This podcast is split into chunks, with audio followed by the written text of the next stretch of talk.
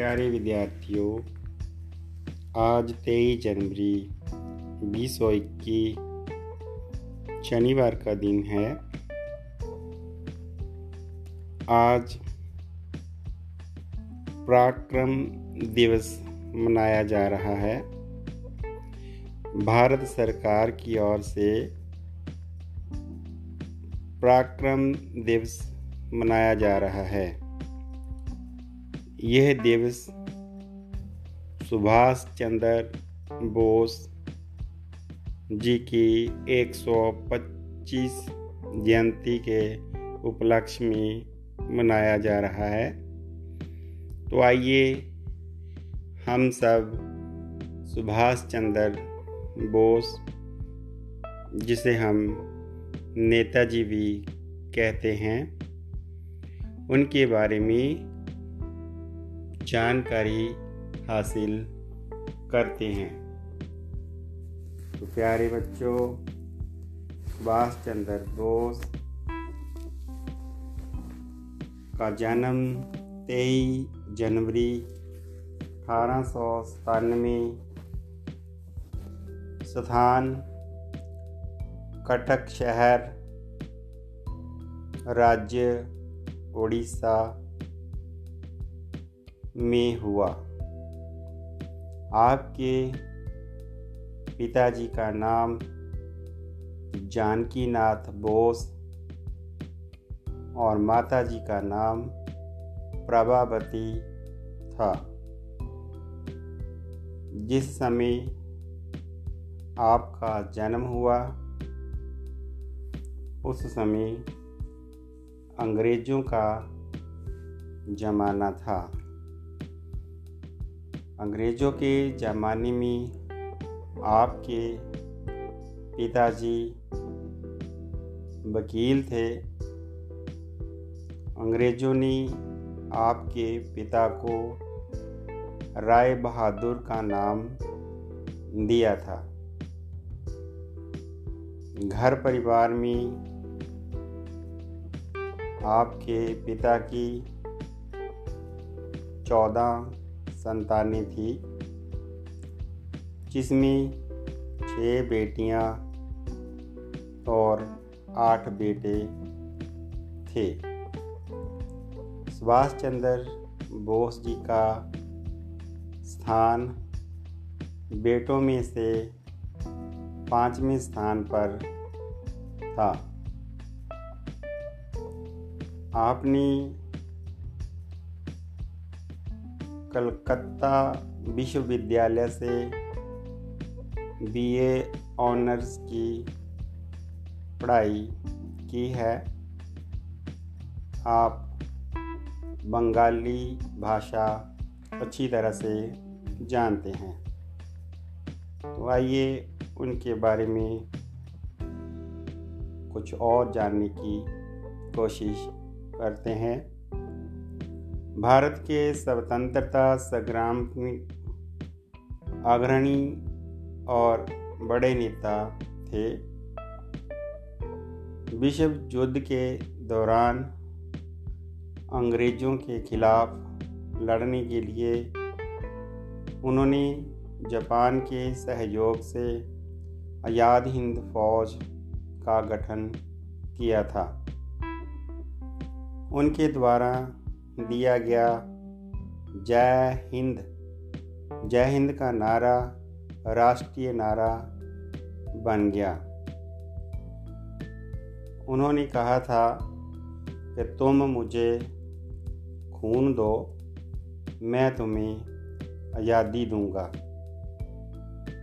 भारतवासी उन्हें नेताजी के नाम से संबोधित करते हैं।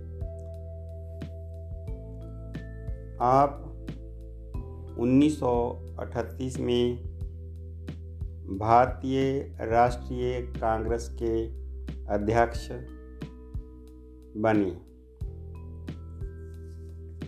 राजनीतिक पार्टी 1921 से लेकर 1940 तक भारतीय राष्ट्रीय राष्ट्रीय कांग्रेस के अध्यक्ष अध्यक्ष रहे। जीवन साथी, इनके जीवन साथी का नाम एमिली शेंकल। उन्नीस में आपका विवाह हुआ, लेकिन इस विवाह के बारे में किसी को भी कोई खबर ना थी। उन्नीस सौ तिरानवे में जाकर इनके विवाह के बारे में जनता को पता चला। आपके बच्चे, एक ही बच्चा, लड़की थी। लड़की का नाम अनीता बोस था। आपके जो संबंधी थे शरद चंद्र बोस। शरद चंद्र बोस इनके भाई और भाई का एक लड़का, शिशिर कुमार बोस, जो कि आपका भतीजा। जापान और जर्म, जर्मनी से सहायता लेने का प्रयास किया। गुप्तचरों के द्वारा 1941 में उन्हें ख़त्म करने का आदेश दिया गया था। 5 जुलाई उन्नीस सौ तिरानवे को सिंगापुर टाउन हॉल के सामने आपने दिल्ली चलो का नारा लगाया। 21 अक्टूबर 1943 को आज़ाद हिंद फौज के सर्वोच्च सेनापति की हैसियत से स्वतंत्र भारत की अस्थाई सरकार बनाई। जर्मनी, जापान, फिलीपींस, कोरिया, चीन, इटली, आयरलैंड आदि 11 देशों की सरकारों ने इनके द्वारा बनाई गई अस्थाई सरकार को मान्यता दी। अंडमान और निकोबार द्वीप समूह को भी आपने संभाला। 1944 को इस फौज ने, माने आज़ाद हिंद फौज, जो नेताजी द्वारा बनाई गई, इस फौज ने अंग्रेज़ों पर आक्रमण किया। भारत के कुछ प्रदेश आज़ाद करवाए गए। 4 अप्रैल उन्नीस को कोहिमा, नागालैंड की राजधानी कोहिमा। कोहिमा में अंग्रेज़ों के साथ, इनकी सेना के साथ आपसी युद्ध हुआ। कहा जाता है कि ये एक भयंकर युद्ध था। इस युद्ध की खबर जब देश के महात्मा गांधी जी को मिली तो गांधी जी ने नेताजी को आशीर्वाद दिया।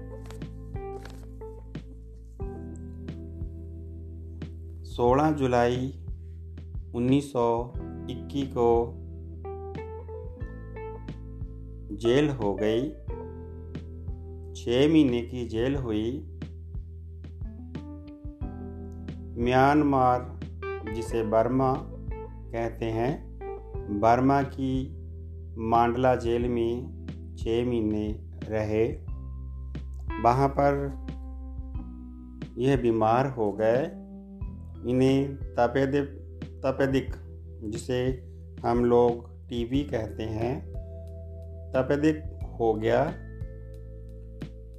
अंग्रेज़ों ने शर्त रखी कि यूरोप चले जाए।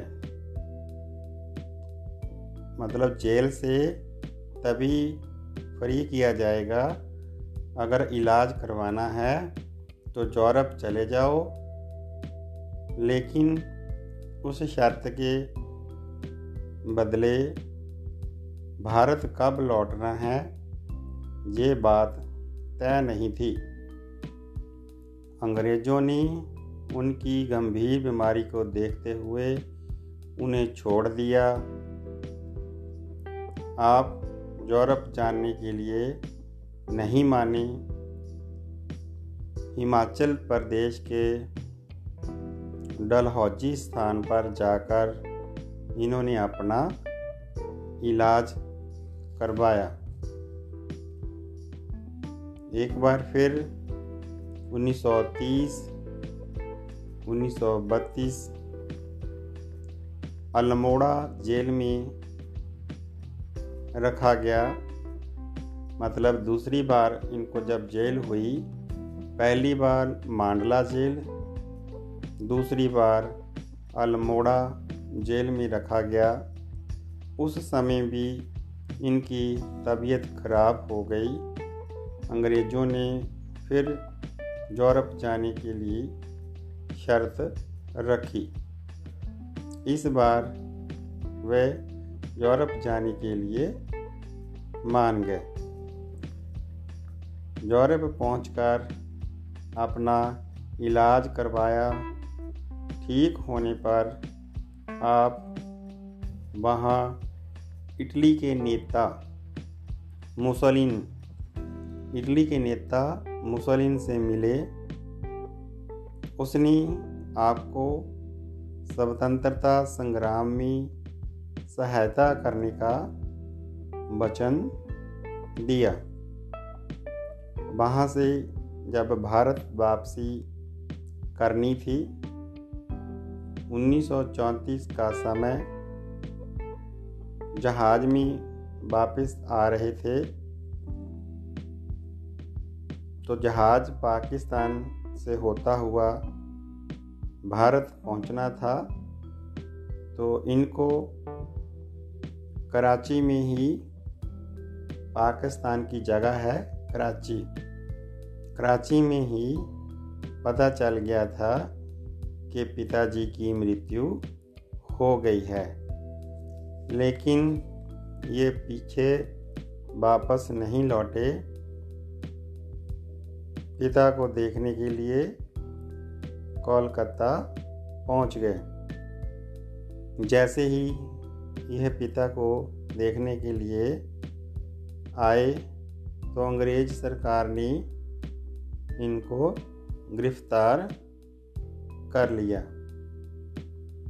तो इनके अंतिम समय की एक घटना है। 18 अगस्त 1945 जब ये विमान में सफ़र कर रहे थे तो एक देश है ताइवान। ताइवान देश में इनका जहाज़ दुर्घटनाग्रस्त हो गया। तो ये ये कहा जाता है कि 18 अगस्त 1945 को ताइवान क्षेत्र में जो विमान दुर्घटनाग्रस्त हुआ, उसमें इनकी मृत्यु हो गई। लेकिन ये भ्रम है, किसी को भी ये पूरा पक्का श्योर नहीं है कि उस दुर्घटना में इनकी मृत्यु हुई या नहीं, या ये बाद में कितनी देर तक जीवित रहे। इन बातों में, लोगों में, नेताओं में, जनता में भ्रम पाया जाता है। तो ये थी सुभाष चंद्र बोस, जिसे हम नेताजी कहते हैं। उनके बारे में जानकारी, भारत सरकार ने इनके जन्मदिन को पराक्रम दिवस के रूप में मनाने का फैसला लिया है। तो इस बार भी हमारे भारत में 23 जनवरी 2021 को शनिवार के दिन नेताजी की 125वीं जयंती मनाई गई। धन्यवाद।